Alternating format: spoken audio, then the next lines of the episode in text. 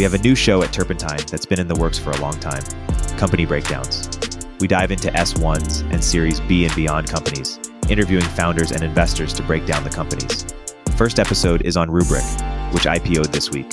Upcoming episodes cover Reddit, Databricks, and more.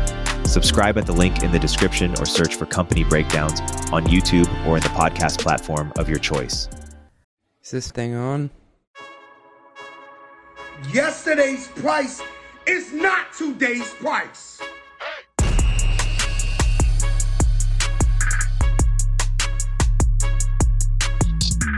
Welcome back to another episode of the Run the Numbers podcast. I am privileged to be here with the prince, the king of pricing, Kyle Poyar. Thanks for joining me, man.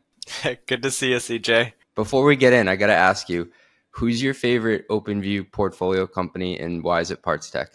I mean, it's absolutely PartsTech. I, I think I have to say that uh, legally to be on this podcast. I have to commend you. So there are a lot of VCs out there that the meme is that they're being helpful but they're really just kind of like hanging out. You are the most helpful of all the VCs I know. You've helped me with our pricing at PartsTech, and uh, I can always come to you with questions. And I'm glad to bring this podcast to people because you know there are there are some podcasts that like stay pretty you know shallow and go all over the place with a guest. I want to go deep specifically on pricing today, and to start out, I'll be the guy to ask the dumb question. Um, I was really bad at Econ 101. Can you just explain explain to me what price elasticity actually means? Yeah. Uh, although it's funny, it's I feel like it's talked about more than it's actually measured, uh, especially in SaaS. So price elasticity, you think of it as like mapping out, uh, you know, price on one axis and demand for the products on the other axis. And you know, in theory, as the price goes up, demand goes down, right? Like people would buy your product less. Uh, but there's fascinating differences across products. So in a commodity product, the price is pretty fixed, and if you are uh, if you try to increase your price, pretty much no one will buy because they can get the exact same thing for cheaper. Uh, in a luxury good, there's not a lot of price elasticity. Uh, so you can raise your products and few people would stop buying. And in fact, in some cases for luxury products, more people buy because it's a status symbol. And so we look at that slope of that curve. And normally there's some interesting points from a kind of pricing standpoint where you can find areas of the curve that are inelastic, which means there's opportunities to raise price. But then ceilings, where once you go over that ceiling, you're going to be in a really bad position because you've kind of gone beyond what people can budget for, what they think is fair. And so uh, the the price elasticity curve isn't like that straight line that you might see in an econ 101 textbook. It actually uh, varies a lot and so it's really important to figure out exactly where's the right point to be on that curve. So like a birkin handbag or a rolex watch what what's the elasticity on that? Very low uh, and potentially even negative elasticity. Got it. Aws hosting what's the elasticity on that? Is that like a commodity then? I would think of that as commoditized because you can get such similar products from you know GCP and Azure. Yeah. But it actually, it's probably different depending on the customer's adoption curve. When someone's making the initial decision, maybe they're a startup and they're really cash strapped. It's probably hard for them to afford spending a lot of money on compute. Uh, and so you probably really need to be competitive on price in the beginning. Once someone's locked in and their usage is growing, they're probably not paying as much attention to their bill until they end up like having their CFO call them, why are we spending millions of dollars on AWS? And so I think that there's there's uh, changes that happen over the life cycle of a customer. Got it. I don't want to toot my own horn, but I did pass level one of the CFA exam on the second try. But uh, Veblen good isn't that a isn't that a term? Uh, I think so. I don't even know what that is. Yeah, me either. All right. That's why it took me two tries to pass it. All right. Next question here. I want to get into psychology and price hacks. So we've all heard that charging, I'll just throw it out there, like $99.99 rather than hundred dollars or nine ninety nine versus ten dollars is is better. Does that actually make a difference or is that just dumb? Yeah, I I'm skeptical about it, to be honest. I think there's some cases in consumer products where uh, that does work. You know, in theory, it makes something look like it's a deal because it's you know not exactly ten dollars. It's like it's already discounted or something, or looks like it's discounted. And the idea is that you're able to stay right under like a psychological threshold in someone's mind. So if someone thinks, "Hey, I'm never going to spend more than hundred dollars on this," uh, but it's ninety nine dollars. No, actually, you know that's reasonable. And so, like in in some ways, you kind of want to be right up against that threshold where price elasticity goes up, and you know what better place to be than like 99 99 uh, but for b2b products i don't see a whole lot of value in that uh, it and it's I think it's it's different for a B2C product where there's a lot of emotion and, and psychology that goes into it. In B2B products, it's more of a thoughtful buying process uh, that's more around like, is this product budgeted for? Is pricing simple? is it predictable? Like there's different calculations that go into buying products than in a consumer mindset. And so I haven't seen a whole lot of impact on B2B products that have tested these kind of charm pricing versus just more simplified pricing. It kind of reminds me of a conversation that I had with Ethan Schechter, VP of sales at Snyk, and he was saying that CFOs look at discounting like it's a terrible thing to do, but he's he was saying if you price it with the anticipation of having some discounting in there, like customers love to feel like they got to win. You want the other person across the table from you to feel like, you know, they're they're getting a victory. Do you agree with that like I guess thematically when it comes to discounting? It's a good question. I think it's different for PLG products versus for like a sales led or negotiated product in a PLG model, people look for transparency. So they want to know what the price is going to be before they sign up and use the product. And then if they think that price was fair, they're going to start using it. And then they kind of already have made an adoption decision in their mind before they put their credit card down. And it's just a matter of, am I seeing value? If so, I'll, I'll start buying it. If not, I won't. Um, in a sales led negotiated model, there's a lot of risk involved, right? Like you have to go to your internal stakeholders and fight for budget approval. You have to convince the CFO, like you, that it's worth spending money on. Uh, you're putting your neck out there if the product doesn't work because it's your reputation on the line. And so being able to have a win where you can say to your CFO, hey, this is already negotiated. We got 30% off. You don't need to negotiate this further.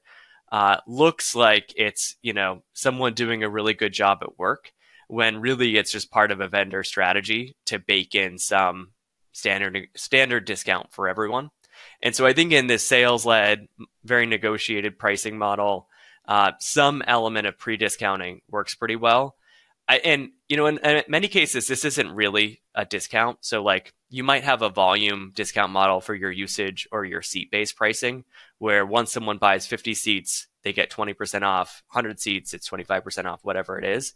And many of these companies that have these volume discount models just show what the discounted price is. They don't put that in context of what's the list price.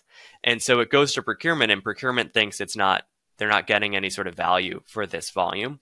And so I do think it's a, you know, a relatively simple thing just about everyone can do. If you have a volume discount baked in, show it in your proposal that you're already offering the customer a discount. Can you say more about the transparency piece, especially with PLG? Yeah. So, I mean, with, with PLG products, generally speaking, people are going to your website before they sign up and start using your product. And you're often starting with relatively low intent users. These are people that are maybe uh, individuals or managers, right? The people that are going to be using your product rather than buying your product. And so, what these people need to need to be comfortable with is, hey, does this product solve the problem that I'm, you know, looking to solve? Uh, is it relatively affordable affordable for me, especially to start using it? You know, you could make the case later about a, a bigger rollout, but to start using it, generally you're looking for some sort of free offering, a free product, a free trial, or a relatively lightweight entry path.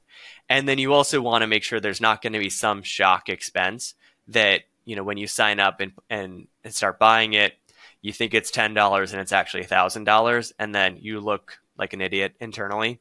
And so I think some level of transparency just builds trust and, and confidence in starting the product and like putting in the real work to see value in it because uh, folks hate that bait and switch. I think that's so true that it builds trust, and it's if you have to haggle over something, it actually, even though you may end up feeling like you got a victory, and you can go back to your boss and say, "Hey, look, look how much I got off. I'm I'm awesome. I'm the man." It's a friction point to start, really. Like it may cause a delay or even derail the deal totally. Yeah, and a lot of people don't even realize they can negotiate these things. So if they just see the initial headline price and are like, "That's not what I budgeted for," or they see something cheaper online, uh, they might not take the next step in the in the conversation.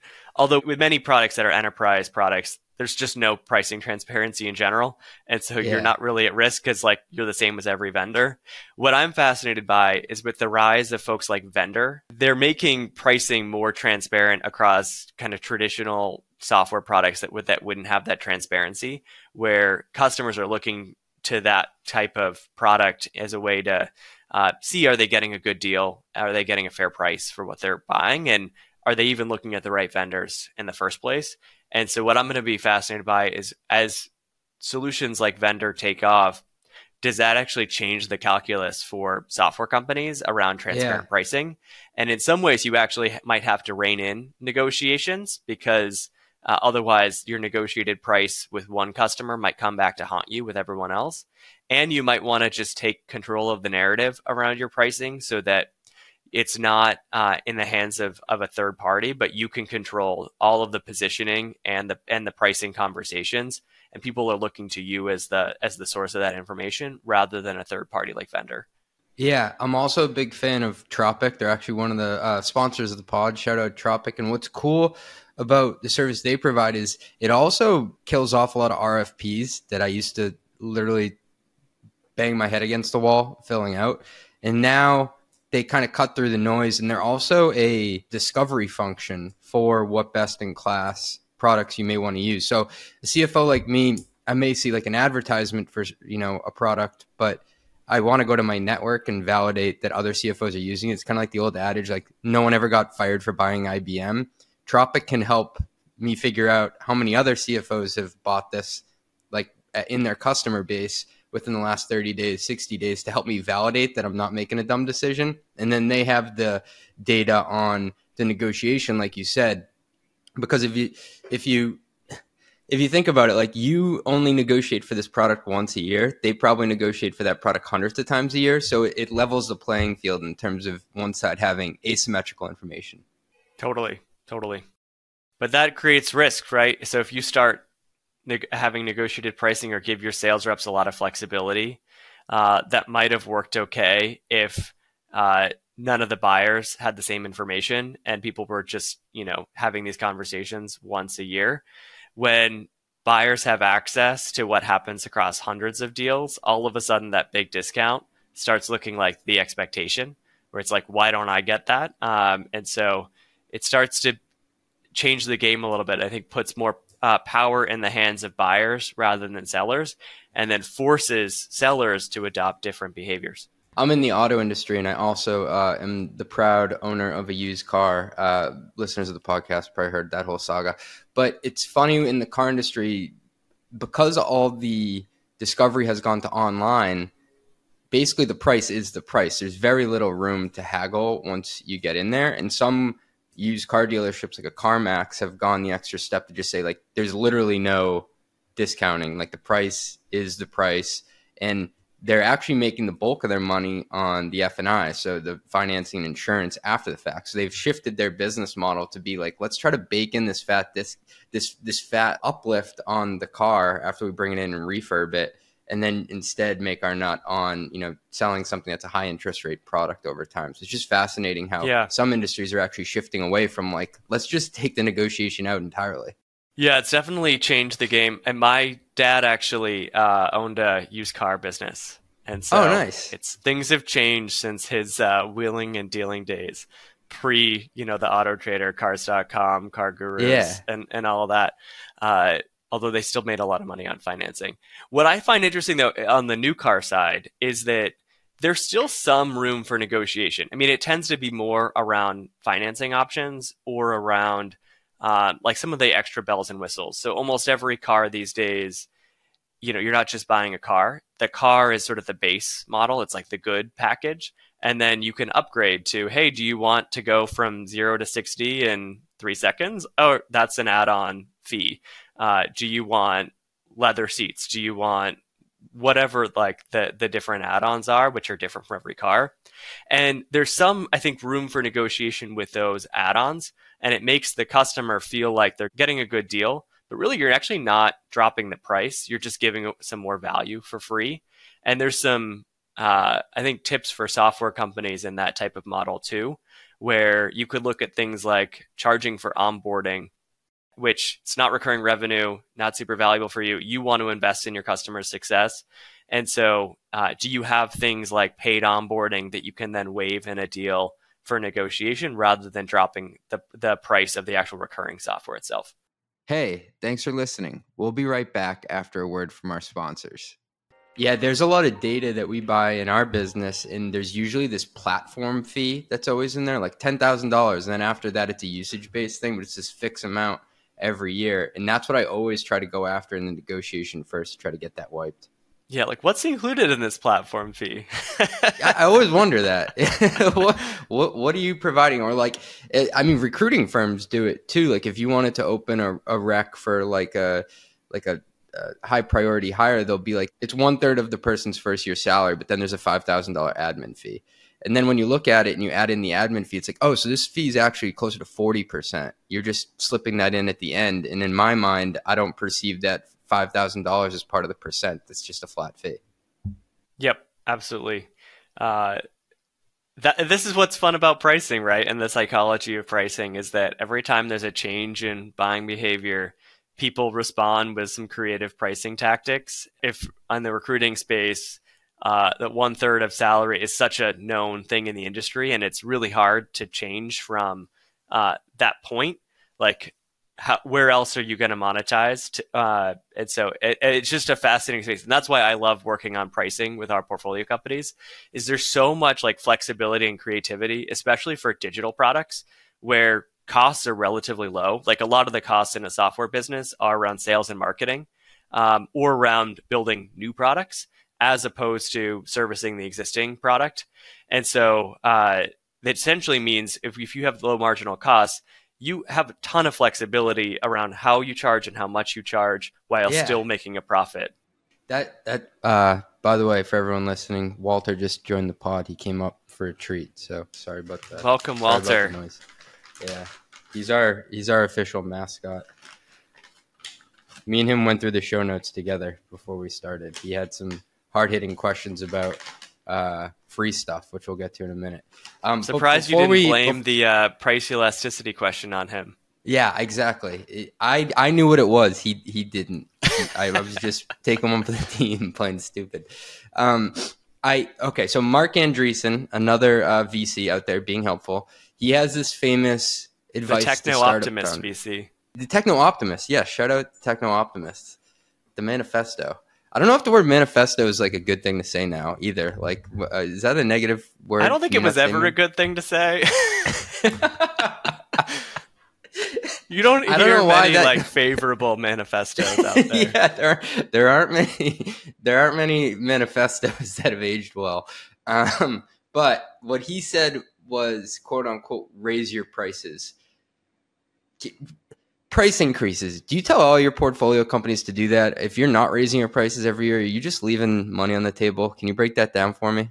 I do give this advice like relatively frequently. And the the rationale there, it, it actually varies a lot depending on the stage of a company. For early stage businesses, especially like pre-seed and seed funded companies, you start off, you don't want anything to get in the way of getting early customers to try your product, use it, give you feedback you end up with a pretty broad customer profile or customer base from those early customers. What you also sold in the early days is so different from what where you end up six months or a year later because you are shipping at such velocity.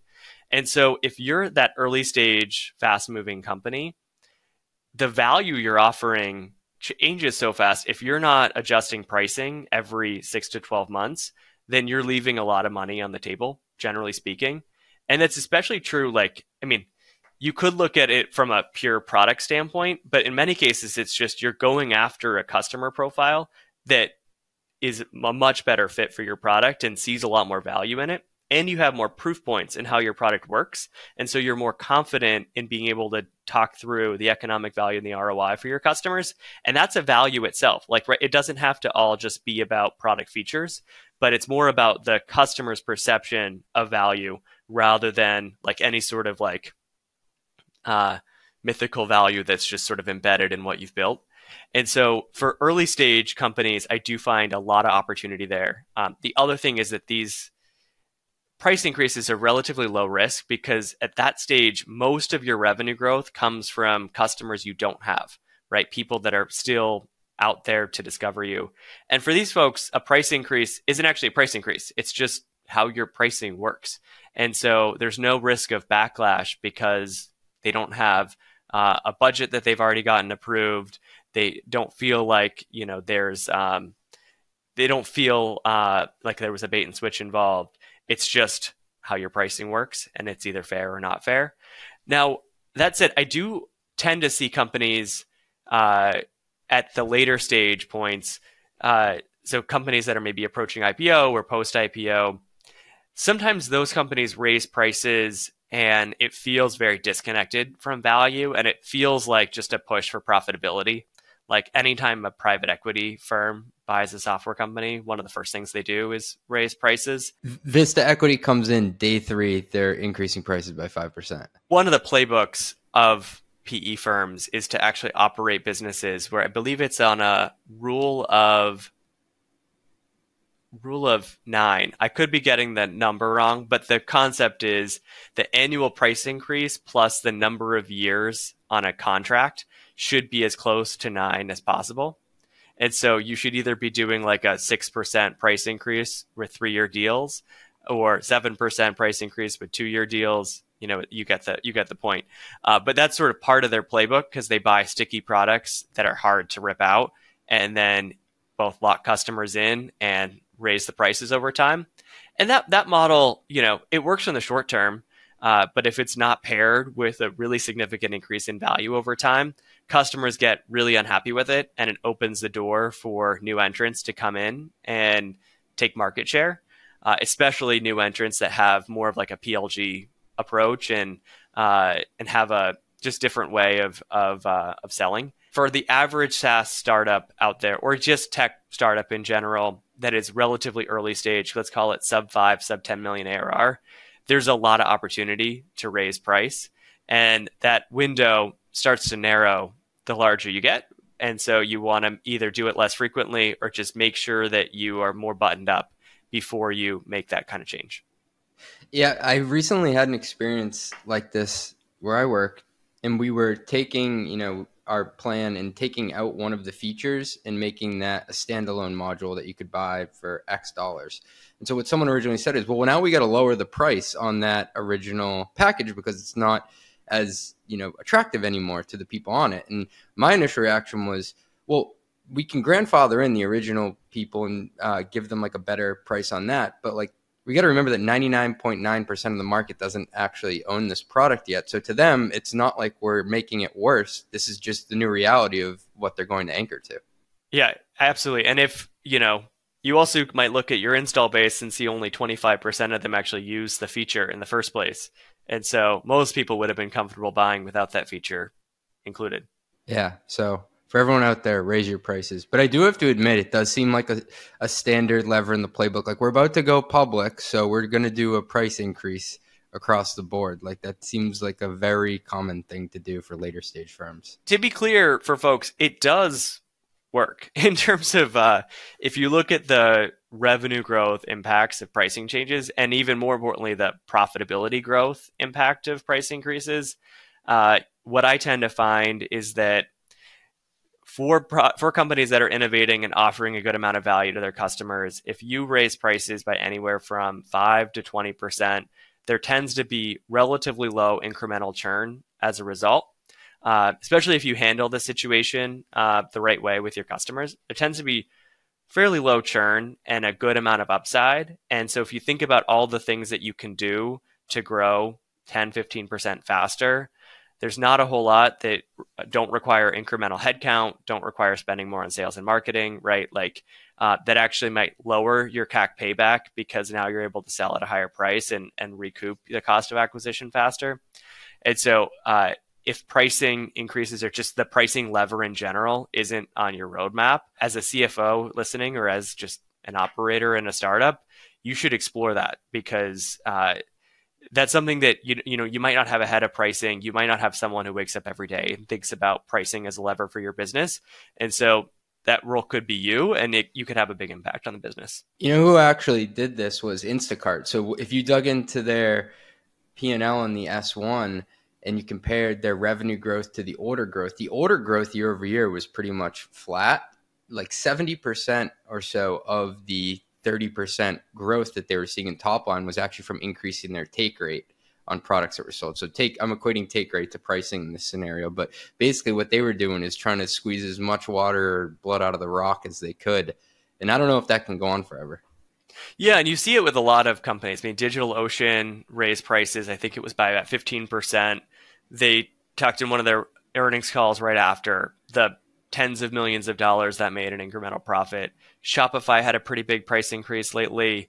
Airtable did, Notion did. Uh, when GitLab was going public, they actually used to have a $4 per user tier, and they just killed that tier. And so the customers had to actually go and spend $19 a month instead of $4 per user per month. And they did have a legacy migration plan where you stair step from like four to seven to like 11 and so on. And like the price increased over time. Uh, but it's a pretty common uh, play in the in the IPO playbook. Hey, thanks for listening. We'll be right back after a word from our sponsors. You know a public company where they don't increase the price? Costco. The hot dog's still a buck fifty, Kyle. Gotta love Costco. Maybe if they were a SaaS company, it'd be different. they would raise the price of the hot dog by 5% every year. Uh, so we talked about stuff that does cost money. Let's talk about stuff that doesn't cost money yet. So free trials versus freemium. Can you explain why those aren't the same thing? Uh, yeah, I mean they're not that different of concepts, right? But uh, it, in general, you think about like free products, you're offering a taste of your product uh, which there's a penny gap phenomenon in price elasticity, where as soon as you charge even a penny for something, the number of people that try it goes down substantially. And so there's actually the most price elasticity between zero and a penny. And so for SaaS companies, it's a it's a great acquisition opportunity to lower that entry barrier to zero get people to try the product, get them hooked on it, right? Get it integrated with their systems, their workflow, shared with their teams, and then you know hopefully they fall in love with it and decide to buy it. So in in theory, it can equate to a really great growth model uh, that brings in more acquisition, efficiently kind of uses the product as part of the sales motion, and then still has a monetization play. And uh, but if you look at the difference between freemium versus free trial you, it's more of like what you gate. So you're always wondering, what do you offer for free? And what do you kind of hold back and make people have to pay for in order to use? And a free trial, you're usually putting kind of your best foot forward with the customer, offering a really generous addition of the product, maybe even access to premium support, but for a time limited window. Like you've got 14 days, and that's usually the time limit, uh, 14 days to use this. What's great about that is like you're showing off the best of what you can do. Uh, it's also really clear like when someone needs to take out their credit card and buy. Uh, and it creates urgency for people to actually like use the product because in that 14 day window or they're not going to be able to do it again and that urgency might drive even more kind of usage and value realization the challenges though are that uh, with a free trial you tend to actually constrain top of funnel a bit so your sign up rate of prospective users goes down relative to a freemium product uh, it's also, uh, in my experience, it's something that uh, you know if you it, it, depends on your your product kind of like value delivery for your customers. So for some products, it might take more than two weeks for someone to see value. And so if your product increases in value over time, like if you think about a Slack, uh, your product actually needs not just one person to use it, but that one person to invite their team, that team to invite other people, you to have actual like important data on Slack. And so Slack just did a 14 day trial. Their conversion wouldn't look that great because people hadn't wouldn't have realized enough value in that 14 day period. And so that's where freemium models tend to work well if you really want to grow that, you know, top of funnel because you're going to bring more people in. And so if your product has like virality effects or just benefits from having more people on it, you might value that. Uh, and it works for products where the value discovery just takes a little longer. But we're talking about more of like two tactics towards the same goal. And it's, we get into a lot of like almost religious arguments about freemium versus free trial. And I think of it as like it's more about what's best for your product and growth motion. And there's actually a lot of like hybrids in between that people don't think about. So like one thing that I like is a usage limited freemium product where you have a usage paywall. It's like the classic New York Times model, right? Where it's like you can read 10 articles and then you have to pay. Uh, I read exactly pl- nine every month. All right, you should upgrade. If you can afford tens of thousands of dollars on, you know, that software cost, you can spend like fifteen dollars a month on New York, the New York Times. But uh, support like, your local there's a lot of these, there's a lot writer. of these like hybrid models out there, and I and I think that the like debate on freemium versus free trial ignores all the complexity and the interesting variations embedded within those two. Well, one of the variations within free trials, if you have to put a credit card down, right? Yep. I struggle with that one if that's the right way to go because it's technically another point of friction, right? It's definitely a point of friction where I see people doing it. Uh, well, and for what it's worth, for folks, the companies that that do it, um, it's often companies that have a stronger brand recognition, or they're they have some sensitive data uh, with the product sort of operate around, and they're it's a way to help them stop fraud around it uh, and and it creates, I guess, a, a, more serious, like high intent funnel to work with. And so it, it screens out a lot of the noise in the funnel. And I tend to find while there is more friction in signing up for a credit card gated free trial, the free to paid conversion of those signups is like through the roof. And so if you actually credit card gate your product in the first month, you'll make more revenue than you would if you didn't do that for the average like SaaS product. The challenge is you end up actually with a lot of people buying the product, not because they've seen value in it or like opted to buy it, but because uh, their credit card was charged and they forgot to cancel. And so you end up getting a lot of requests for refunds and really high churn in month two, three, four, and so on. Uh, and so it's not, in my experience, it's not the best customer experience. And the LTV is generally um, either neutral or a little unfavorable with these credit card gated trials. And for SaaS companies, especially companies that have some sort of like PLG motion, you're ten- typically like not as focused on the month one spend of a customer. You're you're focused on like the LTV of that customer, and ideally it grows like linearly or exponentially over time as customers invite their team and deepen their usage. And so that's why I optimize for LTV of cohorts rather than like initial spend. I, at a micro level, I had a similar experience around this, right? So Substack allows you to do a seven day free trial, and the person has to put in their credit card. And so I did it for one week, and a bunch of people converted. But then in the next month, I got a bunch of churn from it, and it scared the shit out of me. And I think that was because it probably charged a bunch of people that forgot they put their credit card in, and they saw the charge and were like, "Yeah, I, I read as much as I possibly could. Now I'm out." Yeah, and it might have even like put a bad taste in their mouth where they like even unsubscribe in general, which you'd hate. Yeah, so I I pulled it back. I, I stopped doing that um, because to your point, I feel like I want to maximize the lifetime value of someone, and either you want what I'm writing about or you don't, and you want to stick around and see what the next thing I'm going to write is. The related question to this is like you know PLG free and free trial. I feel like a lot of people are starting to think these are synonymous when they're really not do you have to have you think some flavor of either free or free trial to be PLG, or is it just that they're related because one greases the skids for the other? Yeah, they're. I mean, they're very related, but it's not.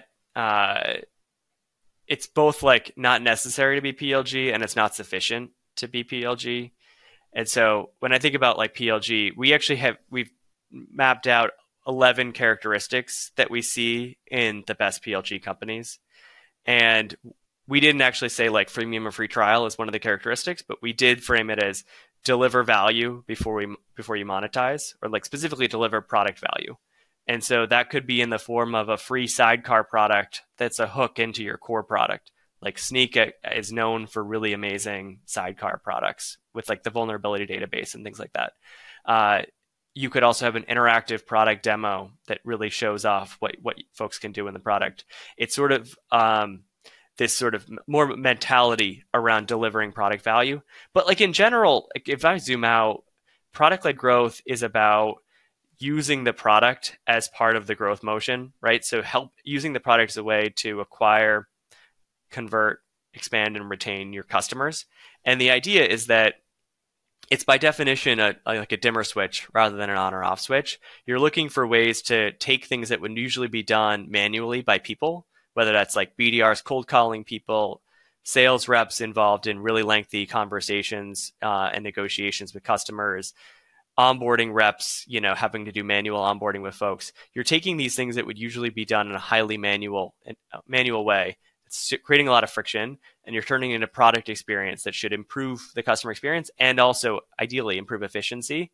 And so if you're doing PLG tactics but not creating more efficiency in the funnel or just better growth, then you're not really doing product led growth in a way that's actually impactful for the business. Yeah. And so I look at, for example, um, on freemium and free trial, I look at a metric called product influence revenue. And that's how much of your net new revenue started with a meaningful product interaction before they ever talked to sales. And for our in our new benchmarks data, which comes out very soon, for freemium products, the range of like top quartile to bottom quartile was 28% to 100% of their revenue was product influenced. And so like just offering a freemium product was like not nearly enough to actually be seeing value in freemium as part of like creating product influence revenue right? And so it's it, we have to hold PLG to a higher bar, and we also have to sort of like create more innovative and, and bespoke PLG approaches for specific businesses. Like we could be looking at in-app trials for existing customers. That's a PLG strategy, even if you don't have a freemium offer, right? There's a lot of interesting things you can do. I love that. I remember Ben Williams when we were working together at Snyk and we were working on an LTV to CAC project together. He had explained the product influenced revenue to me and it blew my mind at the time. And now like once you see it, you can't unsee it. It's like was there some sort of value uh, you know, was there some sort of value that was realized from the customer before they went on to purchase and it's a, it's a cool thing to track. Totally. And I've I, I've had portfolio companies that I've worked with that have had freemium editions and then sales reps are essentially out going outbound into folks not looking at data on you know who's using the product what they're doing at all and having just a totally separate sales conversation and in those cases there's like almost no product influence revenue or it's like someone really has to be bang down your door of like hey i'm really ready to buy this will someone please talk to me from sales and uh, there's cases where it's like just because some a business looks PLG because of their website doesn't mean that's how they operate uh, behind the scenes. I did, this is one of the reasons why this podcast is so great, selfishly for me. So I just wrote down on a piece of paper using data uh, while using the product to do lead scoring. So I'm going to ask the BI team at PartsTech to look into that after because there have been some like search related things and some like velocity of ordering that we can look into before we go after and try to sell them SaaS. So it's like, how do you use that to filter out who's the best candidate to go after? Like, who's getting the most value out of this and would probably want to get more value? So thank you for that. Well, you should both do that. So that's like step one is getting the data. Step two is actually crafting a personalized message based on the different types of data that you'll see. So if someone is hitting certain thresholds on usage, that might correspond with certain features in your premium offer that are going to be really attractive to them because you know that's tied to what they're actually doing in PartsTech. And so it'll feel uh, like a really personalized offer even though it's just like automated using data What's cool about that is you can make it still self-serve by giving them that messaging in the product rather than like because I was thinking about it before, like do we have somebody call up like an inside sales rep and try to upsell them on something? But you're saying you can actually craft the message based on the data within the product to allow them to put down a credit card for it. Yeah, you can do it in the product, or I mean, people will also send it over email, and I tend to like the email to come like from their sales rep, like from the person that they're working with. Right. And so it looks very personalized to the recipient, but it's actually like an automated email uh, that's trigger based. All right, Kyle. So we're going to move into what we like to call our long ass lightning round.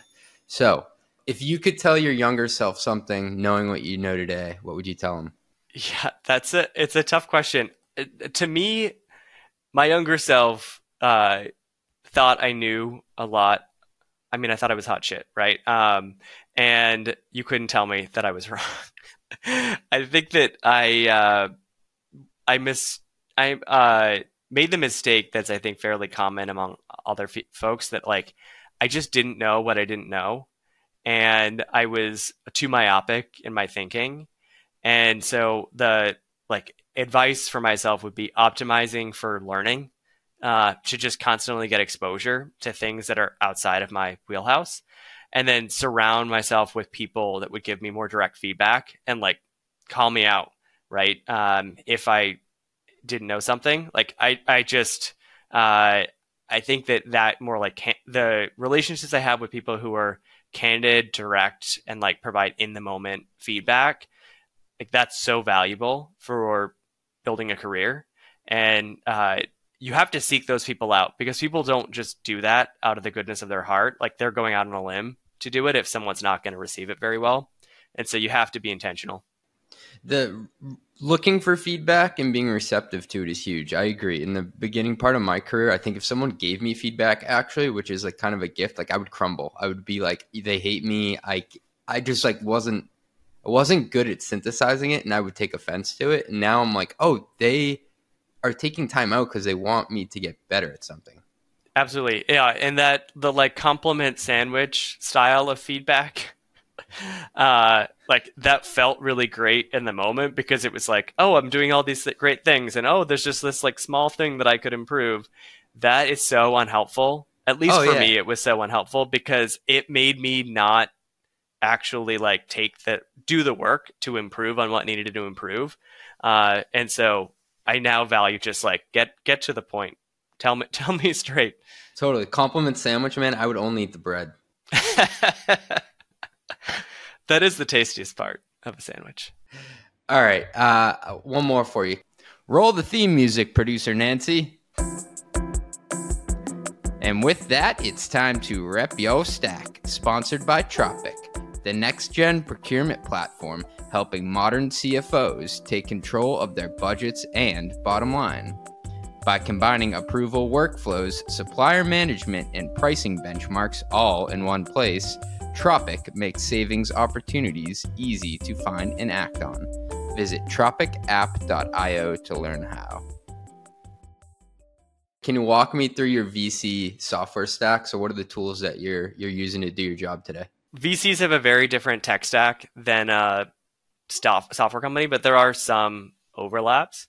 So one of the things that we we uh, you use is actually like we want to pull in signals of companies. So like who the companies are, are they the right fit for the kind of companies we would invest in? And are there interesting signals that are out there on these companies that tell us, hey, this is a good time to be building a relationship?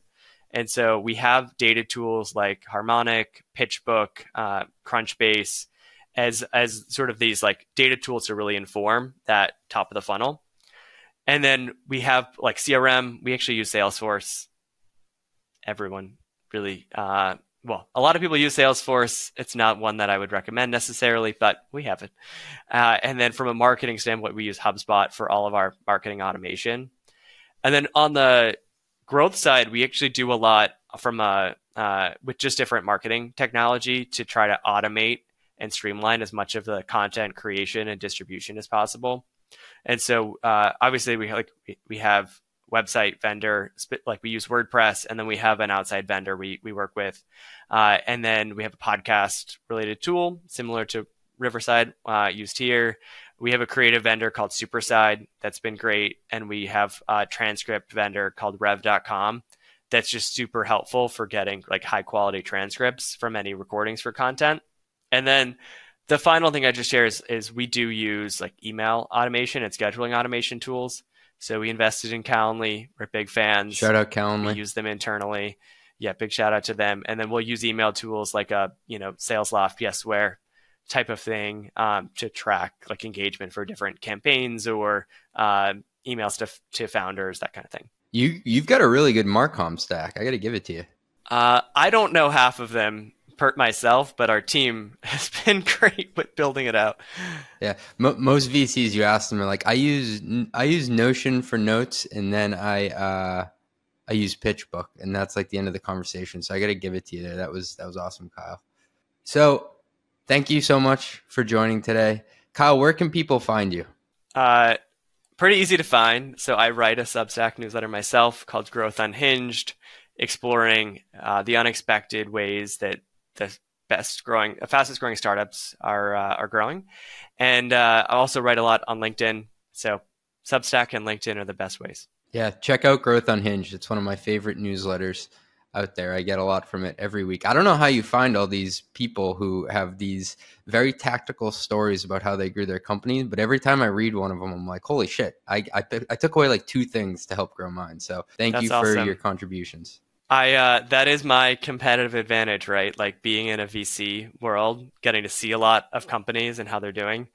Uh, but I also just for me, the content is actually like a flywheel, or I think of it as a flywheel, where the more I write and like the bigger following I have, the more it attracts people that would love to feature their stories or like are more open to featuring their stories. So that helps me bring on really amazing guests and then that content fuels even more growth, right? And it all works together.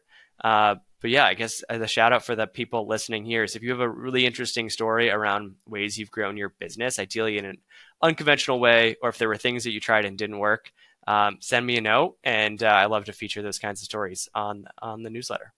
Yeah, please do it because it does uncover the tactics that you're like you have that aha moment of I could actually implement this. It's not just talking about it in theory. It's it's very uh it's it's very dense on like stuff you can do day to day. Kyle, you're the man. Thanks for ha- thanks for coming on, and uh, I'm gonna have you on again soon to talk about usage based pricing if you're cool with it. Let's do it. All right. Thanks, CJ. Roll the credits, producer Nancy. The Run the Numbers podcast is part of the Turpentine network of podcasts. It is produced by Nancy Shue and edited by Justin Golden. Artwork made by some AI thing. Yelling and intro by Fat Joe. Don't forget to give us five stars. I really need this.